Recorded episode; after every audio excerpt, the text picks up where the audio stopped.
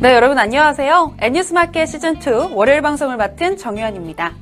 간단히 브리핑 해드릴게요. 이대 학생들이 뿔이 났습니다. 학위 한 사람 때문에 자신들까지 도매급으로 넘어간다면 화가 날 만도 하겠죠.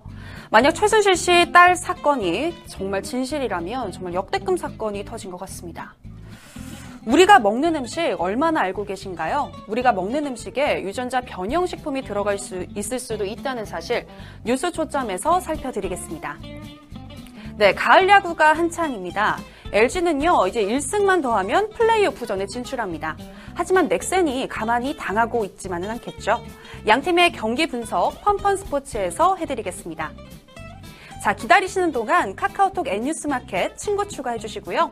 또 문자로 사연과 제보도 받고 있으니까요. 언제든 연락 주세요. 아, 저 그리고요. 오늘은 제가 댓글을 달아주신 두 분을 제가 추첨을 해서 제 기프티콘을 쏘아 보겠습니다. 많은 참여 부탁드릴게요.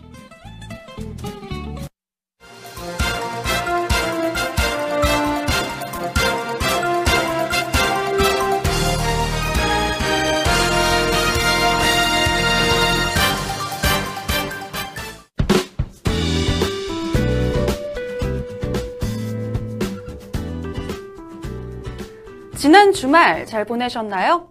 가을비가 미세먼지로 오염된 공기를 씻어줬는데요. 그런데 정치권은 우리의 마음을 오염시키는 것 같아 마음이 무겁습니다. 그 와중에 한 가닥 기대를 해볼 것도 있는 것 같습니다. 바로 전해드릴게요.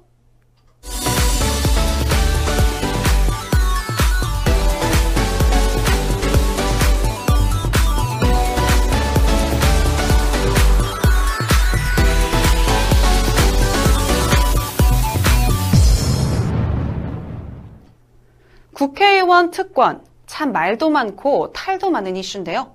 정치권에서도 이런 문제를 인식하고 국회의원 특권 내려놓기에 들어갔습니다. 그 구체적 방안이 하나둘씩 나오고 있습니다. 보도에 백상일 기자입니다.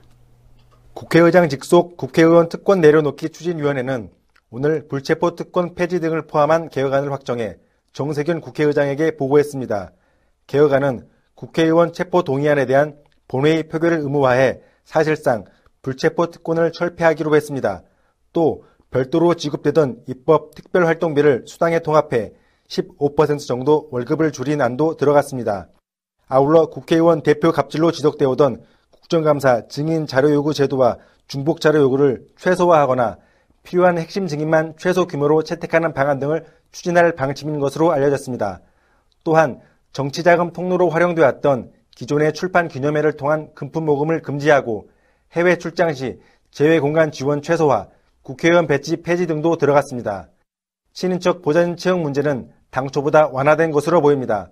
8촌 이내 혈족과 4촌 이내 인척을 전면 금지하는 방안이 검토됐으나 너무 광범위한 연좌제 성격이 짙어 최종안에는 4촌 이내 친인척에 대해서만 채용을 불허하고 5촌에서 8촌은 신고제를 도입하는 것으로 다소 완화됐습니다. 그러나 국회의원의 무노동 무임금 원칙에 대해서는 다소 부정적인 의견을 냈습니다. 비회기 기간이나 국회의원 특성상 광범위한 의정 활동을 하는 것만큼 무노동으로 확정 짓는 것은 쉽지 않다는 것입니다. 추진위는 이와 같은 개혁안이 담긴 국회 관계법과 국회 규칙 개정안을 의장 의견 제시 형태로 국회 운영위에 제출해 입법을 추진한다는 방침입니다. 네, 대한민국 참 엘리트가 많은 나라죠. 취업문이 매년 좁아지고 있는 가운데 우리나라 실업자 3명 중 1명은 4년제 대학 이상을 졸업한 고학력자인 것으로 나타났습니다. 이 같은 수치는 매년 증가하고 있는데요. 보도에 황희영 기자입니다. 통계청에 따르면 올해 3분기 기준 실업자는 모두 98만 5천 명으로 집계됐습니다. 이 가운데 32%인 31만 5천 명이 4년제 대학 이상 졸업자인 것으로 조사됐습니다. 특히 대졸 실업자 규모는 3분기 기준으로 지난 1999년 통계 작성을 시작한 이래 처음으로 30만 명을 돌파했습니다. 전체 실업자에서 차지하는 비중 역시 지난 2010년 23.3%, 2012년 26.8%, 지난해 28.8%로 해마다 증가세를 보였습니다. 이런 고학력 실업자의 증가는 우리나라의 학력 인플레이션과 무관하지 않습니다. 우리나라 고등학생의 대학 진학률은 2014년 기준 70.9%로 경제협력개발기구 회원국 중에서도 가장 높은 수준입니다. 대졸자는 계속 배출되지만 이들의 눈높이에 맞는 괜찮은 일자리는 그만큼 늘지 않아 이른바 일자리 미스매치가 발생하면서 대졸 실업자 수는 물론 전체 실업자에서 차지하는 비중도 커지고 있는 것입니다. 통계청 관계자는 우리나라 전반의 학력 수준이 높아지면서 실업자와 취업자에서 대졸자가 차지하는 비중 모두 추세적으로 높아지고 있다고 설명했습니다. 또 기업들의 채용 규모가 줄어드는 등 전반적인 일자리 사정이 악화되고 있는 점도 영향을 미친 것으로 분석됩니다. 비선실세 논란을 일으키며 정가의 핵으로 부상한 최순실 씨. 이와 함께 불거진 최순실 씨의 딸 이대 특혜 논란이 식을 줄 모르며 불타고 있습니다. 특혜 입학 논란은 물론 수업을 듣지 않았는데도 수업에 열심히 출석한 학생보다 학점이 좋았다는 의혹도 드러났는데요. 보도에 백상일 기자입니다. 이화 여자대학교에 한편의 대저보가 붙었습니다. 자신을 최순실 씨의 딸 정 씨와 같은 수업을 들었다고 밝힌 대자보 작성자는 수업에서의 특혜 의혹에 대해서 폭로했습니다. 이 학생은 지난 학기 컬러 planning과 디자인 분반에 있었다며 컬러 planning과 디자인은 단순히 강의를 듣고 레포트를 제출하고 시험을 보는 단순한 수업이 아니라며 과제 때문에 수많은 밤을 샜다. 이런 컬플을 수강하는 모든 학생들이 겪었던 고통이라고 토로했습니다. 여기에 더 나은 결과물을 제출하기 위해 상당한 액수의 돈을 지출하는데도 주저하지 않았다고 밝혔습니다. 학생들은 이러한 노력 끝에 학점을 얻었지만 정 씨는 수업에 단 한 번도 나오지 않고 최소 B 이상을 챙겨갈 수 있느냐며 비판했습니다. 과제를 마친 뒤 매주 수업에 나왔는데도 정 씨보다 낮은 점수를 받은 학생이 있다고도 했습니다. 이어 이 학생은 해당 교수가 학기 초에는 정 씨를 두고 왜 이 학생은 수강 신청을 해놓고 안 온지 모르겠다고 말했으며 나중에는 자동 F에 이를 정도로 결속 횟수가 차서 얘는 F라고 말한 것도 기억한다고 밝혔습니다. 이 학생은 해당 교수에게 책임지고 진심으로 사과할 것을 요청했습니다. 현재 대자보는 떼어진 상태며 이에 학생들은 항의의 내용을 담은 포스트잇을 붙이기도 했습니다. 네, 그룹 시스타의 효린이 3년 만에 역대급 솔로 컴백을 예고해서 관심이 모아지고 있습니다. 노래면 노래, 춤이면 춤, 이제는 랩까지 효린의 솔로 활동 너무나 기대되는데요. 보도에 김한나 기자입니다. 효린의 소속사 스타쉽 엔터테인먼트 측은 최근 공식 SNS에 효린 coming soon이라는 글과 함께 한 장의 이미지를 게재했습니다. 효린 측은 coming soon 이미지를 통해 컴백 일정과 피처링 라인업도 공개했습니다. 소속사 측은 이번 효린의 솔로 컴백은 333으로 요약할 수 있다. 3년이라는 준비 기간, 3개의 특별한 콘셉트, 그리고 3편의 뮤직비디오를 통해 역대급 컴백을 기대해달라고 전했습니다.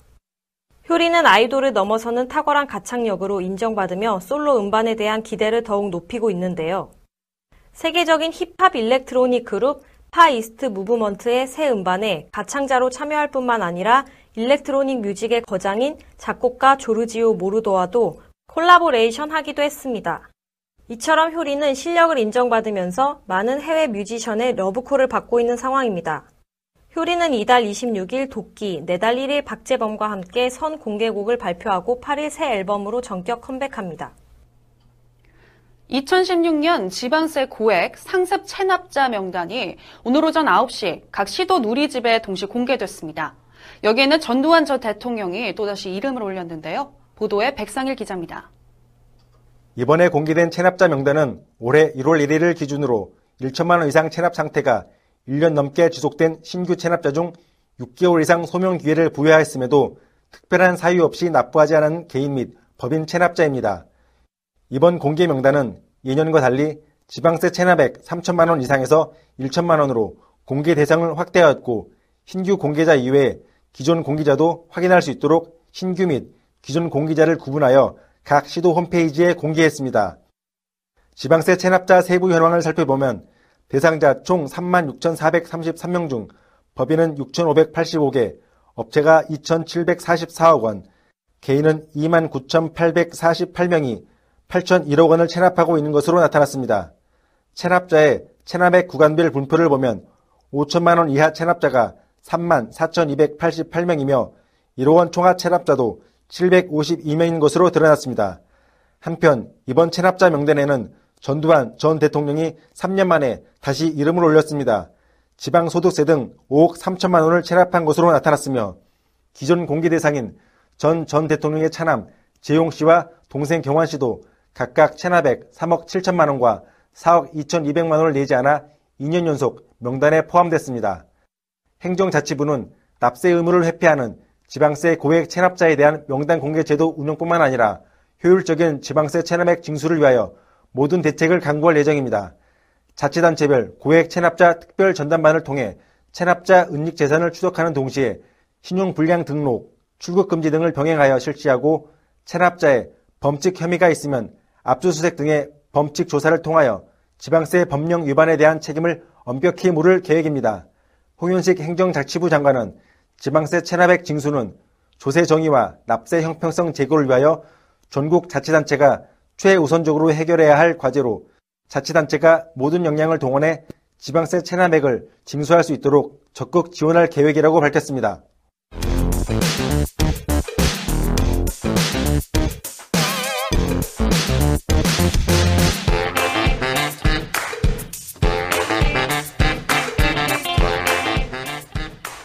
이슈를 집중 파헤치는 뉴스 초점 시간입니다. 우리 식탁에 올라가는 음식들 과연 믿고 먹을 수 있는 식품일까 누구나 한 번쯤 이런 생각 해봤을 텐데요. 그런데 믿고 먹을 게 없다라는 불신이 들게 한 사실이 또 하나 밝혀졌습니다. 최근 국정감사에서 수많은 식품에 GMO라고 불리는 유전자 변형 원료가 포함된 것이 드러난 겁니다. 때문에 현재 유해성 여부 논란이 일고 있는데요. 하지만 소비자 대부분은 GMO가 무엇인지 전혀 모르고 있는 상황입니다. 늘 먹으면서도 몰랐던 유전자 변형 식품에 대해 황희영 기자가 보도합니다. 서울의 한 대형마트 식용유와 조미료 코너에 들어서자 진열대에는 100% 카놀라유, 옥수수 100% 기름, 포도 원액으로 만든 기름 등 다양한 식용유 제품이 칸칸이 들어차 있습니다. 진열대에서 식용유를 고르는 소비자들은 앞면에 표기된 원재료 100% 표기 함유량을 믿고 물건을 구매하고 있습니다. 그러나 상품 뒷면에는 100% 수입이라는 문구가 적혀 있었음에도 이를 확인하는 소비자는 단 한 명도 없었습니다.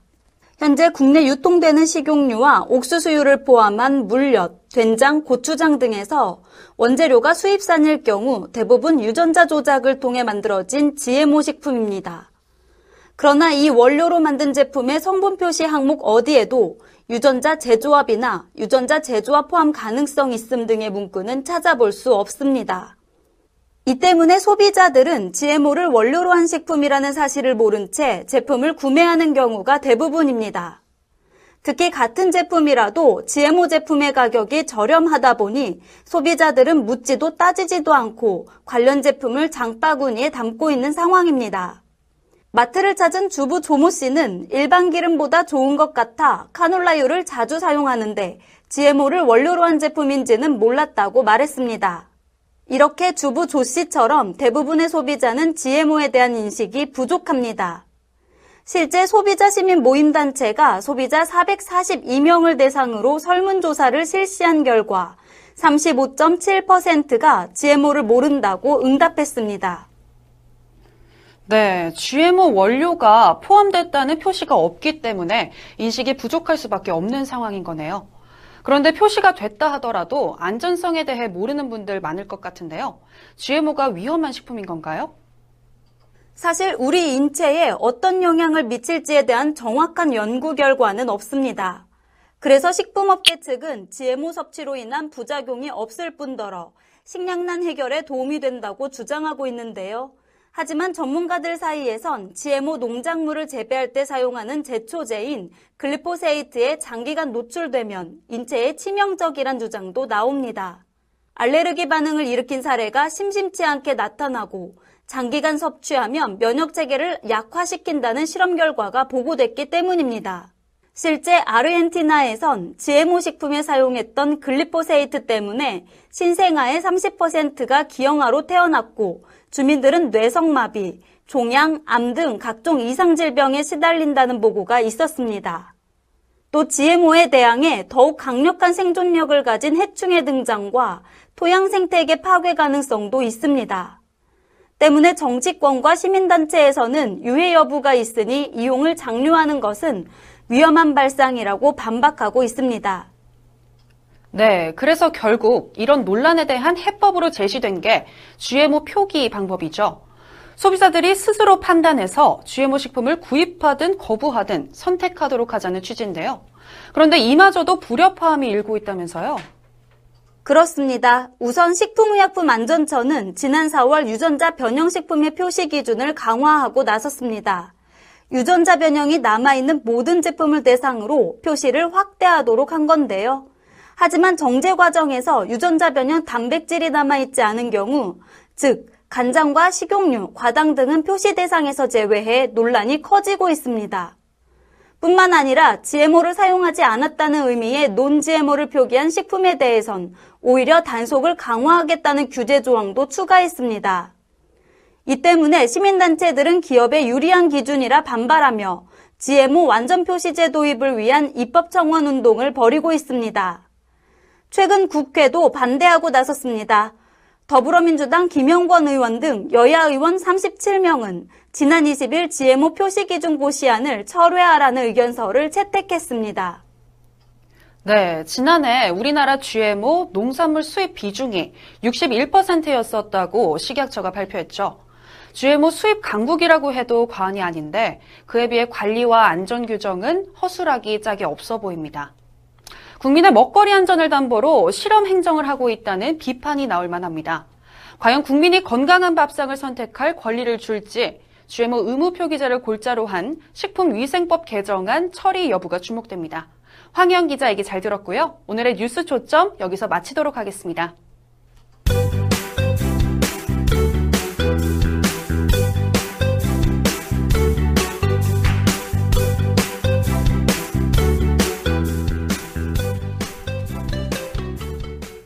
포스트 시즌에 돌입한 가을 야구, 매경기 내일이 없는 총력전이 펼쳐지고 있는데요. 때로는 숨막히는 투수전, 불꽃 튀는 타격전이 팬들의 마음을 흔들곤 합니다. LG 트윈스는 어제 열린 넥센 히어로즈와의 준 플레이오프 3차전에서 승리를 거두며 플레이오프 진출에 단 1승만을 남겨놨습니다. LG는 이날 경기에서 4회 터진 유강남의 결승 투런 홈런에 힘입어 넥슨을 4대1로 꺾고 시리즈 전적 2승 1패를 기록했습니다. 오늘 펀펀 스포츠에서는요, 요즘 핫한 LG와 넥슨의 준 플레이오프 경기 김한나 기자와 함께 분석해 보겠습니다. 김한나 기자, 어제 준 플레이오프 경기 잘 보셨나요? 예, 어제 직관은 못 갔지만 생중계로 챙겨봤는데요. 비가 오는 궂은 날씨에도 관중을 찾은 많은 관중들이 구장을 찾아서 열띤 응원을 펼치는 모습이 인상 깊었습니다. 네, 뭐니 뭐니 해도 어제 준 플레이오프 3차전 승리의 영웅은 LG의 선발 투수 데이비드 허프가 아니었나 싶은데요. 네, 그렇습니다. 이날 허프는 7이닝 동안 5피안타 1실점 호투로 팀 승리를 이끌었습니다. 허프는 메이저리그 출신으로 연봉 55만 달러를 받고 LG 유니폼을 입은 뒤 에이스로 활약 중인데요. 허프는 최고 시속 151km의 직구와 시속 130km대 체인지업을 섞어 넥센 타선을 압도했습니다. 유강남과 호흡을 맞춘 허프는 빠른 직구와 정교한 제구력을 앞세워 팀의 중요한 승리를 안겼습니다. 앞서 허프는 기아 타이거즈와의 와일드카드 결정전 첫 경기에서 7이닝 4피안타 4실점으로 호투한 바 있습니다. 네, 허프와 배터리를 이룬 포수 유강남은 투수 리드만으로도 만점 활약을 한 데 이어 투런 홈런포를 터뜨리며 승리의 1등 공신이 됐죠. 그렇습니다. 유강남은 0대 0으로 팽팽하게 맞선 4회 말 결승 2점 홈런을 쏘아 올리면서 먼저 기선 제압을 했습니다. 넥센 선발 신재영의 가운데 몰린 시속 138km의 직구를 받아친 유강남은 자신의 포스트 시즌 첫 아치를 그렸습니다. 포수로서도 안정적인 리드를 펼친 그는 공수에서 활약하며 데일리 최우수 선수로 선정됐습니다. 특히 이날 유강남을 비롯한 LG 타선은 선발 전원이 안타를 기록하면서 정말 화끈한 공격 야구를 보여준 것 같은데요. 네, 전원이 안타를 친 경우는 준 플레이오프 통산 네 번째, 포스트 시즌 통산 14번째 기록입니다. LG는 7회 말 1사 만루에서 오지환의 밀어내기 볼넷과 양석환의 내야 안타에 힘입어 4대1로 달아나며 사실상 승부를 갈랐습니다. 넥센 타선은 윤석민의 멀티히트와 이택근, 김지수, 고종욱, 채태인이 안타를 때려내면서 고군분투했으나 LG 투수들의 호투에 고전했습니다. 넥센은 5회 초 1사 후 이택근의 우중간 2루타와 김지수의 우중간 적시타로 1점을 만회했지만 이후 추가 득점에 실패하면서 벼랑 끝에 몰렸습니다. 또 SK 와이번스 왕조의 한 축이었던 정상호의 풍부한 가을 야구 경험은 포스트 시즌에 들어와서 더 빛을 발했다고요? 네, 그렇습니다. 정상호는 와일드카드 결정전 2차전에서 노련한 볼 배합으로 류제국의 8이닝 1피안타 무실점 역투를 도왔습니다. 그는 준 플레이오프 1차전에서도 선발로 마스크를 쓰고 7대0 완승에 기여했습니다. 뿐만 아니라 타석에서도 끝내기에 발판이 되는 안타와 함께 희생타점도 뽑아냈습니다. 정상호가 홈플레이트를 지킨 두 경기에서 LG는 단 1점도 내주지 않았습니다. 포수 정상호와 유강남이 만드는 신구 안방마님 조화가 팀의 가을 야구를 풍성하게 만들고 있습니다. 네, 역시 정상우 선수 베테랑답게 경기를 잘 풀어갔는데요. 반면 신인왕 후보로 주목받는 넥센의 선발 투수 신재영은 포스트 시즌 첫 등판에서 고전을 면치 못했죠. 예, 그랬습니다. 신재영은 5이닝을 채우지 못하고 조기 강판됐습니다. 4와 3분의 2이닝 7피안타 2탈삼진으로 나쁘지 않았지만 유강남에게 허용한 홈런 1개가 아쉬웠습니다. 신재영에 이어 마운드에 오른 신인 박주현은 만루 위기를 무사히 넘기며 1과 3분의 1이닝 1피안타 2볼넷 2실점을 기록했습니다. 네, LG 마운드에서 간과할 수 없는 것이 바로 LG의 불펜인데요. LG는 정찬원과 임정우, 불펜진을 가동해서 더 이상의 실점 없이 경기를 마무리했죠. 네, 포스트 시즌 5경기에서 13.2이닝을 소화한 LG 불펜은 1점만 내주며 평균 자책점 0점대를 기록하고 있습니다. 준 플레이오프 3차전에서 정찬헌과 임정우는 2이닝 무실점을 합작했는데요. 정찬헌은 홀드 1개를 추가했고 임정우는 포스트 시즌 첫 세이브를 따냈습니다. 정찬헌은 올해가 첫 포스트 시즌으로 지난 4월 수술을 받고 시즌 막판 1군에 복귀한 뒤 호투하고 있습니다. 뚝 떨어지는 커브가 인상적인 임정우는 정규 시즌 28세이브로 넥센 김세현에 이어 세이브 부문 2위를 차지했습니다. 이들이 중심을 이룬 LG 불펜은 기아와의 와일드카드 결정전부터 호투 퍼레이드를 계속하고 있습니다. 네, 치열한 승부를 겨루는 양 팀의 설전 속에 어떤 결과가 나오게 될지 흥미진진한데요. 필승조와 마무리 호투, 그리고 베테랑들의 안정적인 투구가 이어지면서 LG는 공수 균형이 환상적으로 이루어지고 있다는 찬사를 받고 있습니다. 지금 잠실 구장에서 열리고 있는 준 플레이오프 4차전에서 LG는 오늘 경기에 마침표를 찍고 마산으로 갈 수 있을까요? 아니면 넥센이 시리즈를 5차전으로 끌고 가 최종 승부를 펼치게 될까요? N뉴스마켓 방송이 끝나고 결과 확인하시면 되겠죠? 펀펀 스포츠는 다음 주에 더 재미난 소식으로 돌아오겠습니다.